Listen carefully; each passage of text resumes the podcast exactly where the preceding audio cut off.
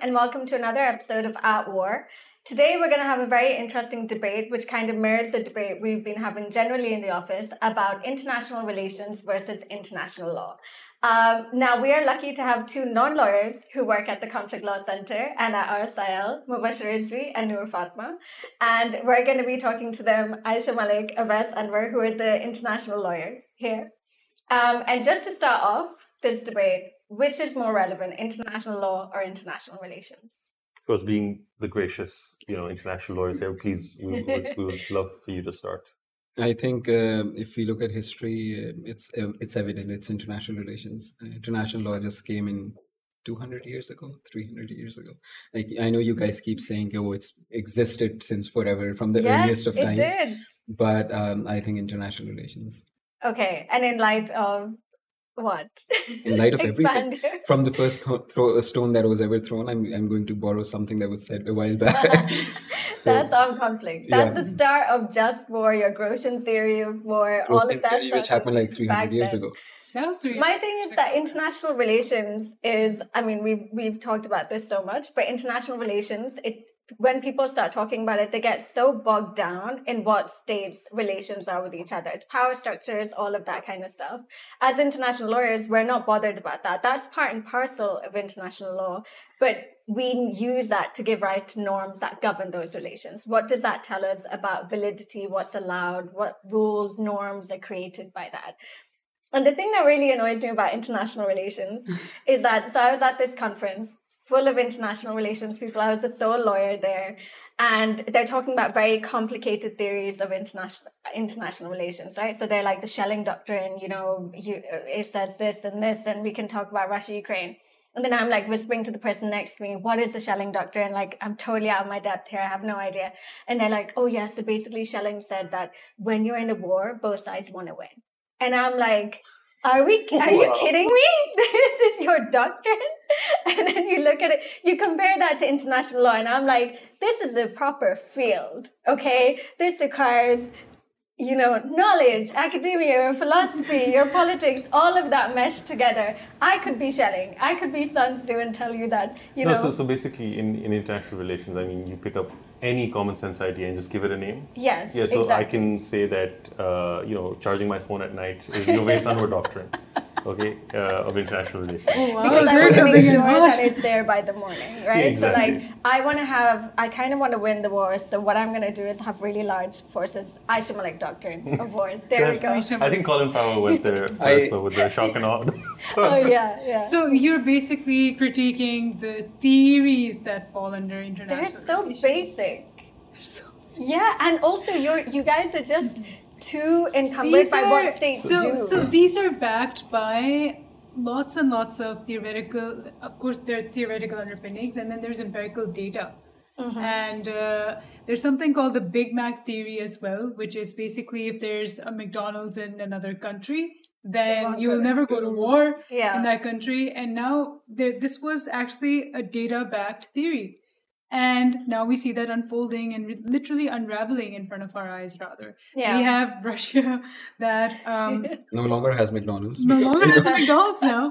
But that's uh, it's interesting because even within the field of international relations, we are in such a flux right now with the Russian-Ukraine invasion. Mm. Just this one particular war has thrown decades of uh, the the direction that international relations was taking has just thrown all of that out the window. Now we see this huge reversal happening, and I think our position is more like international law, kind of international relations. Sorry, kind of ordains international law. It is the predecessor in that sense that good relations will dictate international law. If there are bad relations, that will also dictate international law. okay. So that's the that's the angle that I kind of come from. But would you? I, I picked up one thing from both of uh, what both of you said. Both of you mentioned war. So in IR theory, we don't just look at war, and I think that's one of the misconceptions you have about international relations that it only governs relations when it when it's related to war. But there's so much other stuff going on. But if if we take a step back uh, to expand on what Noor says, so like one of the basic premises we have in IR is the world is anarchic in nature. Now, when we say anarchic in nature, it's not like anarchy how you would say it with regards to the political situation. Somewhere it's like you don't have an overarching ruling body because all countries are sovereign. Mhm. So unke relations ko aap kis tarah karte ho? And that that's where all the theories come. Yeah. So some people argue that you know you only look after your own national interests. Others argue that you can um, you can govern these relationships through um, uh, through cooperation and cooperating with each other. And all of these, if you take this back even further, you go back to I think the um, the 1500s or the 1600s. All of these go back to the the basic concept of how societies Hmm. how so- societies function. So in uh, in sub conversations ki jo basics hain, so like in the Hobbesian theory of how they we we refer to Hobbesian theory a lot in IR, but Hobbes didn't specifically s- talk about relations between states. He talked about how societies function. Same goes for all the other philosophical thinkers. Yeah. And then we extrapolate all of that onto the state because the modern nation state system is new, and all these uh, all these thinkers are pretty ancient. So, but but I think that's an important thing to consider. We're not only talking about war; we're just looking at the relationship with regard with regards to other states. And usme there, there's so many variables at play. You you look at uh, relationships of trade, you look at relationships Yeah. of conflict. Um, so I think that's something international all law of which understand. really signify how important international law is. Because whenever we look at international law, we always look at how it's been flouted. Russia, Ukraine being prime example, right? But when you look at it in terms of trade and treaties, international law is working for the benefit of so many people every day. And it's working when you have trade, um, trade like trade treaties, transit treaties. The entire European Union is run on treaties, stuff like that, and it has like an actual effect on people's lives, and that is based on the entire structure of international law, which we always then critique when we see it being violated. And, and, and actually, I mean, you know, the, the formal standards that are created that are then universally accepted are because are creatures of international law, right? Yeah. So when we're when we're talking about war, for example, the standards of, of uh, what is considered a war crime or what is considered wrong, or, or even the fact that you know Russia invaded Ukraine, that invasion concept is a creature of you know violating Article 2.4 of the UN Charter, which is a creature of international law.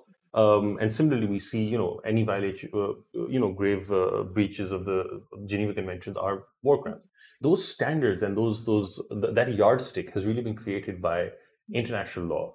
Which again, I mean, you know, barbs aside and, and all of that aside, um, is really the formalization of international relations. It's when we get into the Yeah. formal domain, Yeah. right, beyond the theories, beyond all of that, and you know, you come to this this common uh, the least common denominator often. And it's not, you know, a treaty is not often the, the best thing that you could have come up with, but it's something that is acceptable to all, Mhm. right? That is really the domain that international law operates in. Mhm. Uh, universal or at least large scale acceptance and then operation where, you know, the large, largest number of states can operate within that framework. And I think that is what the, the real advantage of international law uh, is that we have this common platform in so many different domains that we can uh, talk about, despite all the competing, you know, international law, uh, international relations uh, elements that come in. But the fact that we have this common platform, I think that is the, the strength of international that that has allowed it to survive so long. Yeah, and it's like Louis Henkin said that almost all states obey almost all of international law almost all, All of of the the time. time, Um, and the thing is that when you have states going into uh, w- when they do violate international law, what they use they use language justifying it, which is entirely legal. So Russia has come up with an entirely legal justification. It's not said, "Oh, I don't care about international law; it doesn't exist." It says, "No, what I'm doing is actually conforming to international law because of this, this, this reason." When you see um, Israeli spokespeople on the TV, Tzipi Livni, I remember watching her, and she would be entirely defending their bombard- bombardment of Gaza on um, IHL terms. She would be talking about proportionality, military necessity, all of that kind of thing. There's a reason why um, the Americans went into Iraq with like 3,000 judge advocate generals, right? It's because international law matters, the law matters. They didn't take in IR realists or theorists to be like, well, what does this tell us about the state of the world, right? Yeah, and, and uh, I mean, I- We, I we I could like- argue that the invasion in Iraq happened because of all the hawkish uh, IR people sitting Yep. there Right. saying that yeah, this Yeah. is the, you know there's a there's an impa- in, imbalance in the balance of power in this region, and there's a Mm. vacuum, and something bad is going to happen. So we need to do something about it. Yeah, yeah. I think the so earlier I said how ILAW people look at IR through the prism of war, but I think the same is also true for IR people. We also look at ILAW through the prism of Mm. war. So I always use this example. So so international lawyers they say you can check all these boxes to go to to conduct a military operation and ir people think oh we need to conduct an operation so let's forcibly Hmm. check all these boxes Mhm. but and i agree with what you said like all these uh, trade relations between countries uh, you know we, you can just get on a plane and go to new york tomorrow and that's governed by international Yeah. law i think where the the issue really comes is when states are at conflict. And i think that is because outside of conflict and this isn't conflict only in terms of uh, military conflict even if it's a trade war then that is where you see some of the you know uh, international or slightly you know stretching and maybe not holding up to how you'd want to implement it.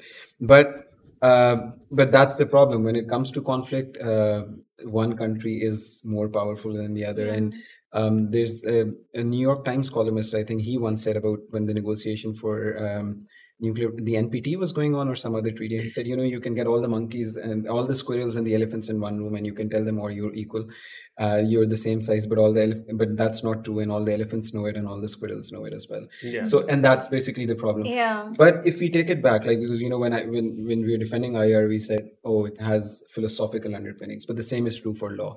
And what a lot of IR people don't realize is um, this goes when we when you study IR law the first time, the first thing that they ask you is, oh, is international law law or not? Hmm. And the reasons people give are, oh, because some countries break the law, but then some people also break the law. Right. So, do you invalidate domestic law because of that? So, I agree that the law does exist. And just like in a domestic setting, some domestic players will flout the law and get away with it. Yeah. The same is also true for the international arena because there's in an um an unequal distribution of power. Yeah. I agree with that, and I would say that even though we we have all these international rules and regulations, but sometimes we need the stick of the of the international relations element to put international law in force. Mhm. So this goes back to um, the recent uh, EU uh, delegation that is in Pakistan, and in fact is evaluating our GSP plus system Mm. and is saying that we need to further abide by some new conventions and treaties in order to retain our GSP plus uh, status, which is them telling us that sign on to these international law-based treaties yeah. or otherwise we will you know you will suffer uh, Yeah. bad trade relations and uh, But not uh, just that. I mean, suffer you know, if like the, the human rights treaties that they want us to, to sign, or Yeah. you know, the the Rome Statute that they want us to sign. yes That that's part of their foreign policy, right? So they're Yes. promoting that that that element there. I think, uh, you know, I mean, it's. I think the the, the division that we're creating here Yeah. um, Mhm. of, of international and, is is a very artificial one. We all Mhm. we all know that you know you can't really have a discussion. it goes hand in hand exactly Yeah. without both of both of them um and and in many ways you know as we've already discussed international law is the formalization of international relations when you get into that formal domain where you, domain where you are uh, you know speaking to each other uh, states are, are communicating that's the language you're going to use Right. and and in that sense uh, again going back to the point that the the, the language the standards the um you know the environment or the ecosystem that you create the tools you use for that architecture Mhm. are, are international law rules I Yeah. think. Yeah. and and what what international relations does is help explain why those rules are what they are Mm. right? Like why do we have a rome statute? Um why do we have uh you know uh, you know a, a- a particular convention the way it is? For example the the, the law of the sea for example. Um why is it because there are nations that uh, uh, have have prioritized naval warfare over or naval uh you know uh how should we say it? Continuity or stability over other priorities right and that is then you know explained by the by the inter- international uh, relations uh, domain far better than it can be Mm. So- international so law domain So, so your understanding is that international relations is basically used to explain the developments in international law because international law supposedly came first. that's a chicken and the egg story. And, and, I feel like we and are in a and chicken and egg despite, situation. despite me saying that, it still does not change my opinion that you know international relations is ultimately the art of the obvious, right? Yes. Yeah, we know Yes. Russia has attacked another country. Why it did that? We don't know, but we have to deal with these repercussions. We know people are suffering and stuff But like that. but what you just said, I've lost why a lot of friends today. why I've lost a lot. why of did Russia attack Ukraine? You can probably explain that better when you look at IR theory. So when you look at a newspaper and you say, "Oh, look at NATO, they've encircled Russia," or Yeah.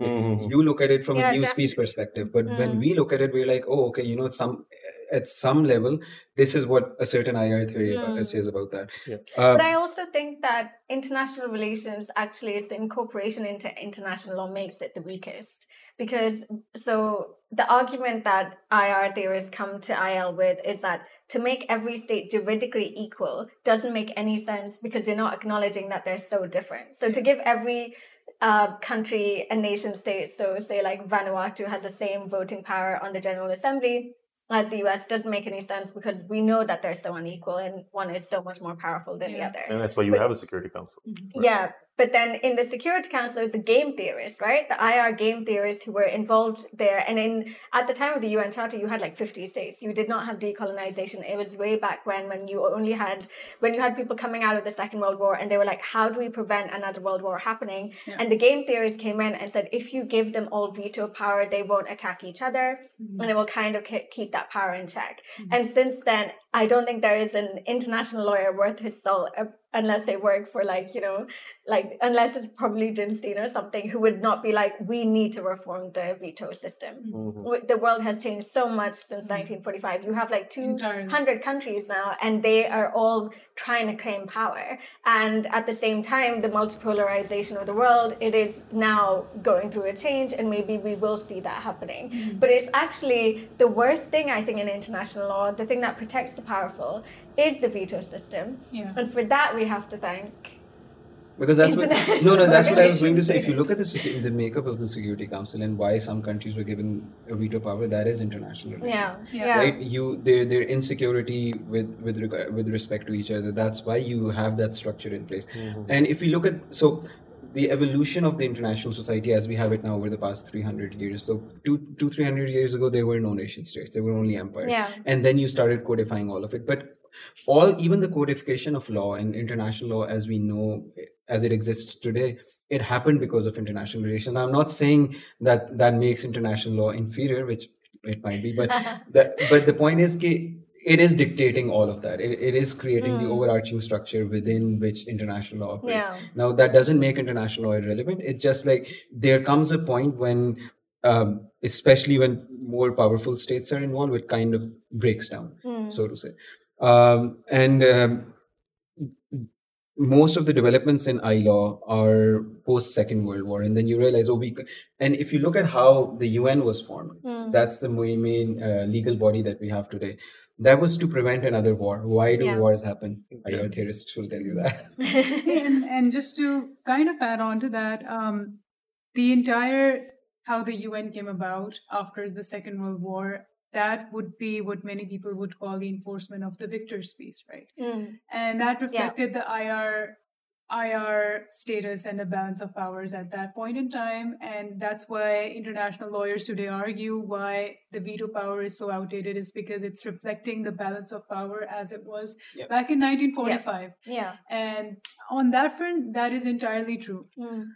My question is um, it kind of explains what I was trying to get at that Mhm. you have all these states, you had empires before, you have going way back to, say, Thucydides saying things like, you know, the strong do what they have to and the weak suffer what they must. Yeah. Yeah. And when you translate that into nation states, we see that rules and regulations are formed to maybe enhance the power of the stronger states and maybe keep the weak states where they are. And we see that when it comes to trade relations. We see that when it comes to uh, negotiations after, say, a war. Mm. We see that even within like internal, internal and civil conflicts and internal within the state conflicts as well. So it is more so, it just kind of makes law subservient to the forces of IR. Mm. Or at least that's how I kind But of my issue is that so then what IR does is it tells us why wars happen. And what IL seeks to do is try to prevent that from happening again. So it's kind of like tries to act as a restraint on that Yeah, I- power. what I think it is, it's it's an evolution of IR. So IR has been there. It's it's it's been there for, for as many years as you guys will, will claim it. It's been around. but but but ultimately, it's evolved into something which is international law, right? So so nothing. I mean, you, you, the, the statement that you made, uh, you know, the weak must suffer what they must, Hmm. um, nothing can prevent that, Yeah. other than perhaps you know international your law. international law right now. Yeah. Yeah, right? yeah. And that's the first time in history, you know, the UN Charter that you've had a mechanism like this where That's it true. puts some restraint, right? There, there is no complete, but it is a restraint that is not imposed through Mm-hmm. a force. It is a restraint that is there because a norm has been created that has been accepted. Right. And that is the power that, that international law really has, right? It is the evolution of these same, you know, international relations theories that have been in vogue at times and at, at particular junctures of time which have been you know very special um, they've solidified crystallized and, and allowed uh, you know human society then evolve in that particular uh, domain. And this goes through i mean you can see this same pattern of you know article 2 4 but you can see this in every domain of international law that we recognize right now. That's true. um, uh, and, and it's been the same. How have international relations evolved? Mhm. they've ultimately evolved by uh, by this mechanism of, of international law developing I also feel like international law and the So entire... we're just the most sophisticated version of you guys. No. No, but but you're here because of us. All right, I was- Grandma. I was gonna, I was gonna say there's also another interesting development that we've seen since the past, I think, two or three decades more so is the regionalization of international law, and at the same time, not international relations as we think of it, but regional power politics.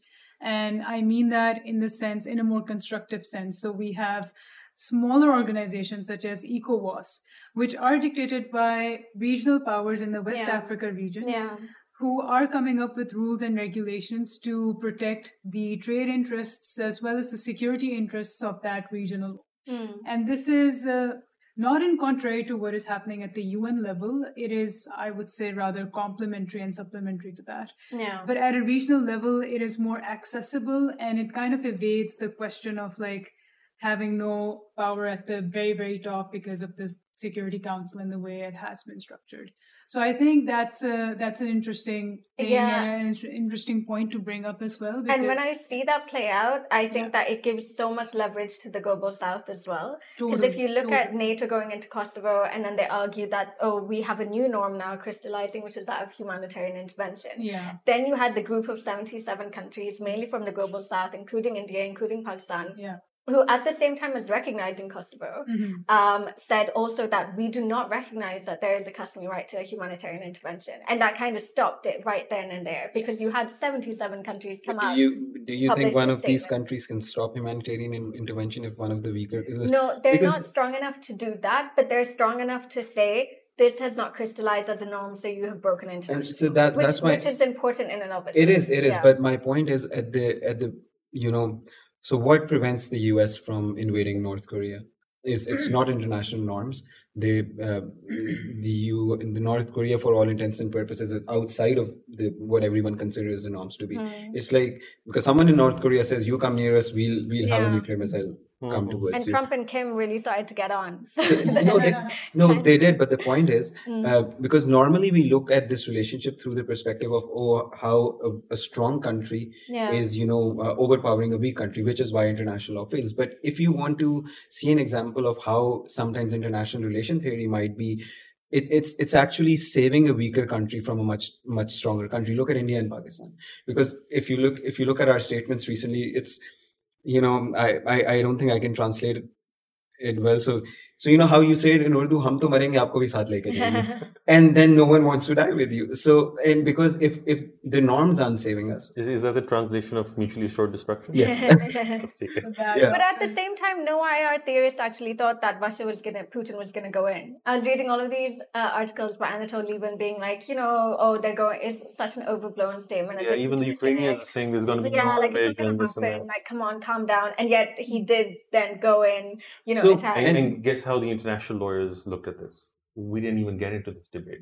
If जब जब होगा तो संभाल लेंगे. But it's- violation होगी तो we'll deal with that. But there's- we'll but go there's into al- predictions. But there's also another thing in this. Uh, you said n- none of the IR theorists were talking about it because even in IR theory, so the thing with IR is we have a lot of different schools. You have people who I who was just gonna say people were talking about yeah, it. and they were saying this is going to happen. Like people like Mearsheimer, who people like Walt, who belong to the realist school of Realist thought, they've been saying this for the past twenty years. You are pushing the world towards this. Ba- ever ever since like China, China right now is very strong compared to where they were 20 years ago. Yeah. But even when they were not strong, since two, the early 2000s, Mearsheimer has been saying there will be a conflict with China and the US will cause it. And his argument is the US never likes a peer competitor. Every Mm-hmm. time, because the US is a regional hegemon, and every time there's another regional hegemon popping up, they just put an end to it. It's and a we can global see that. hegemon, rather. Yeah, just- global. No, so Yeah. he argues there is no country strong enough to be a global hegemon because one, the world is too big, and the second, there's too much water.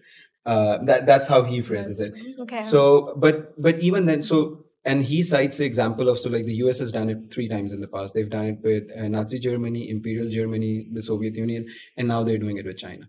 Anytime, so anytime any country begins uh, starts to become too strong to have the he, what he calls the freedom to roam so like you can move around in other countries neighborhood the us is like oh no no you're getting too strong let's put an end to this but coming back to what i said was um, it's in some cases when you look at the weak countries and um, usme that's their their deterrent power is what's saving them.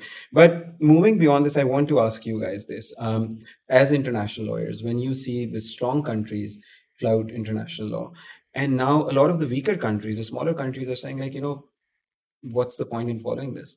And recently uh, last, uh, last year there was an article by an ir theorist and he said uh, China is actually giving an alternate model to the world because the, the West is imposes what they call a norms based order. Mm. Any funding that you get from the IMF or the World Bank, that's that's backed by reforms. yeah. Uh, China is not doing that. So now what he argued was that China's development model is more favorable for authoritarian regimes and dictatorial regimes. And with that goes the, the norms thing out of the bucket. You're like, Mm. okay, no no need for any uh, ratifying any treaties for the GSP plus. We have China. So what what do you think the future of ILAW looks like, especially from a from the perspective of a weaker power? Well, I think that it's really interesting because we're seeing um, a China, Russia now global bloc happening. So they've been releasing like joint statements on international law, joint declarations. If you read Putin's speech before he invaded Rus- Ukraine, it was all just very critical of the West, being like, this is not your rules based international order that you guys are creating at all. Um, and China at the same time is very quiet. Apart from on the South China Sea, you will very rarely see many Chinese positions on international law. It kind of stays quiet, does its own thing, um, and then we see them emerge quite quite late. Um, but at the same time, when I look at it in terms of leverage and the global South, there's definitely a need to increase capacity here because we've been talking about this so much that there's not enough capacity in, in international law. But how can the global south leverage their capacity? It's all through state practice. It's through having statements, it's through having declarations, it's through giving your opinion on every issue of international law and also watching what is more favorable to you. The US refuses to take positions on so man- many aspects of the law of armed conflict, international law generally, international Yeah. criminal law, and it does that on purpose because it has all of these lawyers working together to be like, this is what we believe and this is what is most advantageous to us. The global south suffers and weaker countries suffer from that because they don't actually have these positions. And so at the same time, these norms like unable and unwilling, which kind of allows you to go in if there's a non-state actor acting on your territory and take them out if they attack if they attack that country. That is a doctrine, the rise of which should give everyone in the global south huge, huge cause for concern. Own, up until now, only the Latin American states have come out and say said we do not like this doctrine. This is not applicable, and we don't like it for these these these reasons. Doesn't comply with international law. The more we see of that kind of thing, I think the better for Western states, In So- a- for weaker states. So, sorry. so countries coming together and weaker countries or the Yeah, global south yeah. coming together and issuing declarations yeah, such as that. That would be interesting, but at the same time, wouldn't you say it weakens the case of international law? If it's something so good in and of itself, it should be something that all the countries of the world should be rushing to, say, sign on to all the treaties and ratify all the treaties. But at the same time, we have stronger countries yet again telling uh, weaker countries, sign this, otherwise, we'll take your trade rights away. what we've seen in the last decade Mhm. is the lowest treaty ratification that you've seen in the UN for a long, long time. Mm-hmm. And actually, what's happening is a, rec- a recession from multilateralism in that state, so yes. refusing to accede to treaties. If I was to advise Pakistan, I would say do not accede to any treaty, Right. especially not the Rome Statute, the International Criminal Yeah, Court, because yeah. I think, and when I look at GSP Plus, I mm-hmm. find it completely neo imperialist. I Lopsided, feel I feel like it is really using the stick approach to be like, you will do this, this, this, Yeah. this, this. And a lot of people who are in the pro human rights camp. I think it's abuse of a privilege, uh, position of privilege. Yeah, That- yeah. that's what the West is is essential. The Europeans are essentially doing that. Because we see that with, for example, our FATF uh, experience as well, where we Yeah. have compliance that is in certain aspects better than the United States of America. Yeah. And yet we're slapped on with more action plans or more uh, requirements and more inspections and stuff like that. And it's just a question of uh, the global south not being effectively co opted into international legal processes. Especially all. human rights stuff, right? Because Yeah, I- my real frustration with human rights Mhm. stuff comes down to the norms and the lack of like any kind of cultural nuance, the relativism in Mhm. this. Mhm. So when you look at it in terms of, oh, okay, there should be a right to not harm children, to not mutilate children. Yeah. You would think across the board, everyone would agree with that. There can be no discussion on this, of course. Mhm. What about when you see Westerners arguing that that should include circumcision? So something that religious. I'm sorry, but you cannot have blanket But, statements. but in I mean, that at the same time, in the West, you now have you know kids being given um, puberty blocking medication, Yeah, right? yeah. And and uh, b- b- so so you know kids who are, who are coming out as trans and at a at a younger age, there you know arguments are being made that they should be allowed to, to go through Yeah. that. Is that not? Does that come within that same Mhm. uh, f- you know definition of, of is this harm? Mhm. But no, in that debate, it's completely different. In fact, Yeah. that is the, Yeah. the the left's argument there, Mhm. and over here it is something that is uh, a completely different thing. So the way we frame it is also a big thing, and it's always been framed in a you know Western European European centric Yeah. way, which is something that we can't. Uh, I mean, the, the, the entire thing comes about uh, again is is how well you play the game, Mhm. right? And again, it's that capacity issue that you've raised. Uh, this issue of, of lawfare where now legal mechanisms are being used to abuse states or, or, or used against states. That is, you know, uh, international relations in practice through international law Yeah, pretty much. Yes. where, where where they're looking at their interests and they're using international legal mechanisms to do that. So that space is certainly there. You know, international law is just a tool then in, that sense, um, and it's just not you know this this mechanistic uh, f- uh, formula uh, for for equality that that you know you you would hope that that exists there. Um, yeah, so that's that's one thing that I wanted to mention here. But the debate on whether China, you know, provides a, a better alternative to this thing, I don't think so. I don't think we're going, we're, or anytime soon we're going to get to that because Mhm. China isn't shaping how international law itself is evolving. It is shaping how states respond to, um, you know, that carrot and stick approach that the West usually has, Yeah. right? Yeah. So now they have alternatives, which they didn't have, Yeah. right?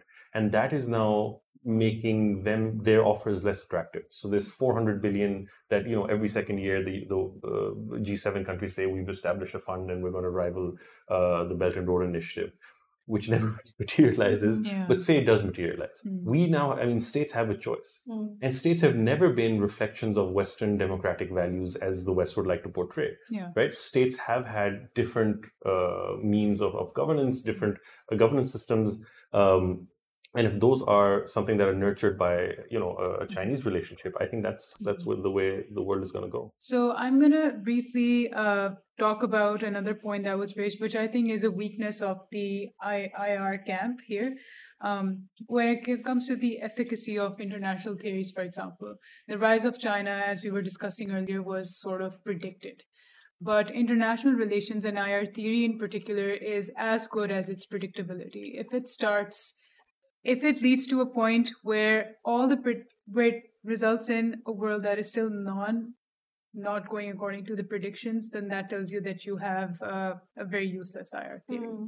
That's why the Big Mac theory that I was uh, telling you about, uh, and that came about in the 70s, I believe, and underpinned a lot of neoliberal policies, underpinned a lot of uh, the notion to the notion of uh, promoting trade and cooperation and uh, moving away from a realist school of thought into a more neoliberal school of thought Mm. but we see that go out the window and uh, we see that trade and economics is not what is uh, going to hold countries together and having a mcdonald's in every country doesn't mean that there's never Yeah. going to be war so that is a failing of ir theory Mm. that is a failing of uh, these theories not being great tools at predicting but at the same time we see international law is also not that great at predicting what is going to happen and it's not designed restraining, yeah. or, or of restraining. Yeah. It's not designed to do that as well. Mm. So, yeah. So I think you're you're right. It's because so if you look at the U.S.-China conflict now, realists would say that we've been predicting this would happen. Mm. People who follow the economic interdependence theory, they would say, oh, they would never go to a conflict because they're so interlinked Mm. economically. But whenever the conflict happen or doesn't happen, the other side will say, oh, our theory was right. Yeah. And you're right. It's not very great at predicting things, but it, it is. It can be u- seen as a tool of explaining things that have happened. Exactly. Uh, and then you use the past to make a prediction about the future, an educated prediction, if you want to call And, it and that. with the Ukraine uh, situation, we're now seeing, and, and the good thing about you know international relations is its adaptability and its ability to to um, eh, extrapolate from one situation for, for another situation. So we're now looking at the Taiwan situation, Yeah. right? Mm. Which is you know China's Ukraine, Yes. right? Yeah. And and and or potentially that could be Mm. a war. And and all the, the the arguments that you're seeing on that are very interesting arguments that are developing, and and how. This now gives a green light to China to operate. How is the U.S. going to react uh, accordingly? Right. Is it going to react? Is is a Biden administration too weak to respond to Chinese? You know, and and the Chinese are you know um, testing the waters as well in this regard. So it's it's really interesting, and this can only be done, you know, in an international relations uh, discussion. Yeah. International law has very little to say in this. You you will Uh, talk about it once it is up. Can I can yeah, I and just also quickly? because uh, just just quickly about that point, that China is really careful about what it's saying about Russia's legal justification, Mhm. because Russia arguing that oh these two uh, Donetsk and Luhansk republics have seceded, and we have acknowledged that their right to self determination allows them to secede, and then we're acting in collective self defense. China has been really careful because it doesn't want that applied to Taiwan. Mm-hmm. So it's been kind of like you know saying I'm not going to say anything about Russia, but I'm also I can't go that that far That in far, favor because like what what does that mean for Tibet? What does that mean for Taiwan? I, I just want to add something to what you said earlier about you know the third world approaches. Um, so if you look at how society has evolved, uh, most of international law was codified post Second World War. But by that time, a lot of the global South, as it, as it exists now, they were colonies of the West. So there was no capacity. Yeah. and all these new countries were automatically part of treaties or they were it was just a mere formality even now when you compare the judicial capacity or the legal capacity of all the countries in the west uh, it's and with the global south there there is no comparison Mhm. um, and so uh, what you guys said that you know it's in their arms I law has become a foreign policy tool you know and the way they use it you know i always say uh, with them it's always a game of semantics you know the west always say oh this country has liberal democracy who Mhm. decides what a liberal democracy who Yeah. decides what a democracy is and what is liberal and now what combination is a liberal democracy And who decides that it's so great? yeah I mean, yours gave you Trump and fascism. So, And Yeah. children in cages. yeah. How bad does it get? You know, uh, But but the other thing I would also say is like Aisha, you mentioned earlier, China is very careful about what they say, and that's true. But I think the amount of we, we don't really get to see a lot of the Chinese narrative. So I just found out two days ago, Blinken had a statement a while back, Mm-hmm. and China didn't say anything for a couple of weeks. Then they released a 25,000 word statement wow. on it. We never get to hear about this Mm. because our discourse is so dominated by the Yes. Western news outlet. Mm. So we're like, oh, okay, the US said something, China is like just meekly gone back in a corner and they just they just shut up. But they don't. They are slowly establishing their their positions. I back in 2015, uh, 2015, their white paper they specifically outlined that we want to become a major player Yeah. uh, in maintaining global peace. So things like that, they have been putting them out there, and the people in the US and the West they do study them. Yeah. But because our discourse doesn't really pick up on Chinese resources, we uh, and, and I think that that also is is um, you know explains the different approaches to international relations that states have. So you have the West, which has this loud, flashy yeah. way of, of you know uh, signaling or messaging its its its intent and or whatever, and then you have China, which you know you haven't even heard of some of the things, but the people who need to hear have heard Yeah. right? Uh, China sent that message across. Um, so, so this is another way uh, where, uh, and this could manifest in, in international law development as well, right? Yeah. Where where you have these silent approaches which are uh, developed instead of having these large multilateral treaties, you have these regional things that are evolving, like with the Shanghai Cooperation Organization, or or where where new norms of international law are evolving and developing uh, w- regionally, as opposed to having it at the global level all at once. I would say that just as we're arguing that maybe international law has been kind of captured by Western interests, we can argue the same for international relations Yeah. as well. Sure. Because uh, all IR theory we study is coming from very, very specific scholars based in, say, the US or Great. Britain or Definitely. in Europe, and we're Mhm. studying those perspectives. I remember back in university, um, a Chinese uh, expert um, in one of my really introductory Paul 101 classes mentioned that, you know, we always uh, we always discuss China and the rise of China, and we try to deconstruct that through the lens of the West and the theories that the West have come out. And again, Western liberal democracy, you're there for four or five years, you do what you can, and then you're thinking about your next term. But then this expert mentioned that Chinese authorities never believe in such short time frames. So Chinese Mm. foreign policy evolves. They look at the next hundred years. They look at the Yeah. next 50 years. And that's why we see China being so quiet because Right. our frame, our lens, we're just so hyper focused on the next year, the next four years, the next term, maybe at best the next 10 years. Because But- it's so focused on democratic elections, right? So you have Exactly. for- but Exactly. also also if you look at the the social and political makeup of societies Mm-hmm. um, so there was this uh, research that i was doing on how if there's a conflict in the south china sea there will be human security implications and how the west and the east would would react Mhm. and generally in the west there is more you there is more of a focus on the individual so then you'll be like oh human security is being Mm-hmm. violated but if you look at the eastern cultures we value the collective more than the Yeah. individual Yeah. so we and even if you look at countries like pakistan we'll be like okay we are willing to sacrifice some of our individual liberties for the larger commu- uh, the larger good. But going back to what you said about how the the us is uh, all flashy i remember this guy i saw in new york i think i told you two days back. So this guy was wearing a shirt which says winner of two consecutive world wars. It's like the most one of the most obnoxious things i've seen. Two but, but but if we can if we can uh, bring it to a close moving forward uh, what do you think um, what should be the way for pakistan with regards to you know reconciling ir theory because i think one of our biggest weaknesses is we completely ignore ilo Hmm. so how, how, do, how do we move forward because in we don't set the rules Yeah. the rules are already there and we have to play what you said i think a while back like playing who plays the game best so as international lawyers what would you say is the roadmap for I think really international law only comes to the fore in everyone's brain when you have something like Yadav happening. Yeah. So it's like, are we going to get dragged in front of an international court? How can we prevent that from happening? Um, and that's the only most thing about international law. Yeah, uh, but but the fact that we don't think about it more uh, is what leads us into those FATF situations, Yeah. right? Yeah. Where you're Yeah. grey listed and you say, "Oh, we're grey listed now." Mm. No, this is the third time you've been grey listed. Yeah. You could have seen this a mile, uh, mile uh, away. yeah, a mile away. Um, so, so the, I mean, for Pakistan right now, and and this has been something that we've been, uh, we don't have enough IR capacity in Pakistan, let alone IL, uh, international law capacity. Um, develop both your capacities. Yeah. I just feel that you know there is a bigger ecosystem for IR to flourish in Pakistan, both in academia as well as you know in think tanks. In in you have the foreign office um, uh, as as as someone, and and you have a place for you know IR people, right? There's a career trajectory.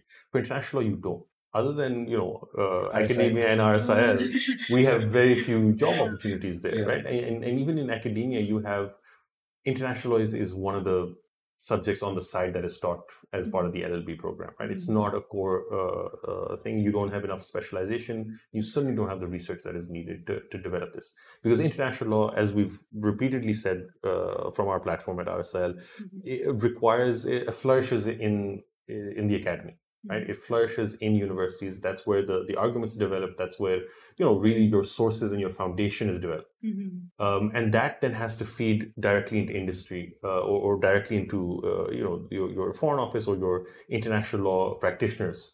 Um, and and we don't have any of that right? We have very little international capacity at uh, in in universities. Mhm. and then there are almost virtually no job opportunities for these individuals. So unless we start developing that and we make an ecosystem for international law you're going to have that. And if you're heavy on just one side you are going to get those shocks like the FATF shock like the Yeah. Kulbhushan Yadav thing where we didn't know how to you know fully uh, deal with that situation and a number of others Mhm. right? Um, and you just don't have the homegrown talent to be able to tackle these right? Yeah. now we have you know at the attorney general's office we have you know the international dispute and settlement thing. That is one avenue which is developing that Mhm. expertise which is great.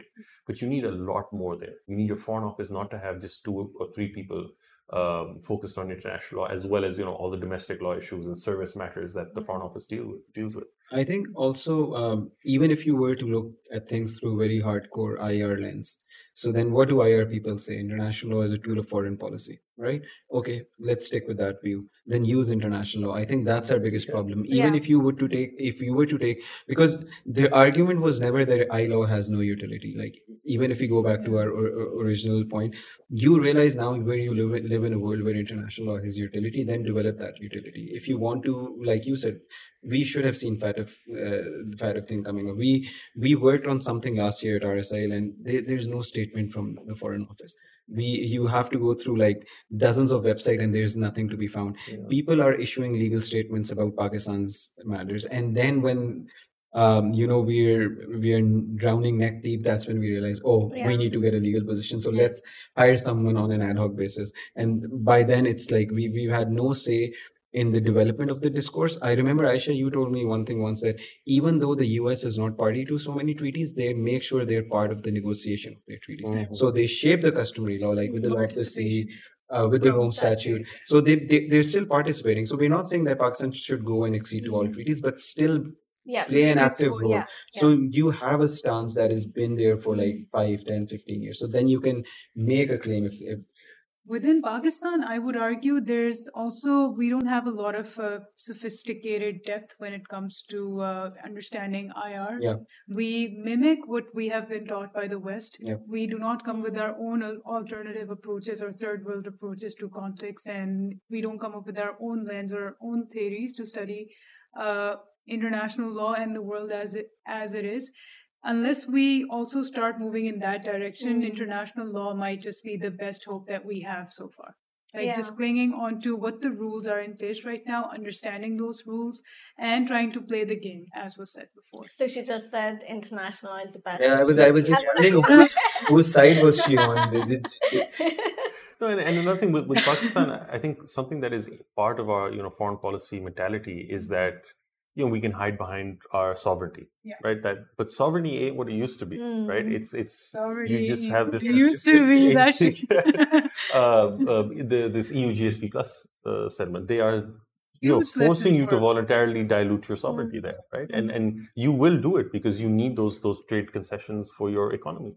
And I think that is uh, that's something that we need to really understand that you know we we need to engage very smartly with not only international uh, relations uh, uh, issues that, that that come about, but especially with with how international law is developing. Yes. Because if we're not doing that, we're missing out, and the world is gonna, you know, negotiate these treaties or negotiate these norms without us being part of the debate, and that's And the global south can bring that accountability aspect if not just Pakistan, but other countries in the global south start participating more in the current processes that we have. Mm. They can bring these countries, these bigger countries, to the table and can hold them accountable or make their voices heard. That would be, again, to play the international law card, uh, that would be the equalizing aspect that we were discussing. Mm. absolutely, absolutely. Yeah. I think we had a, We're all on the Um, same That- team here at the end, we should be said. no, I think we had a great debate. It was, it was actually It uh, it was a very fun discussion. So Absolutely, still the art of the office. Anyway, uh, so we hope you really enjoyed this discussion as much as we did at home. Uh, and please tune in for future episodes. Thank you. thank you.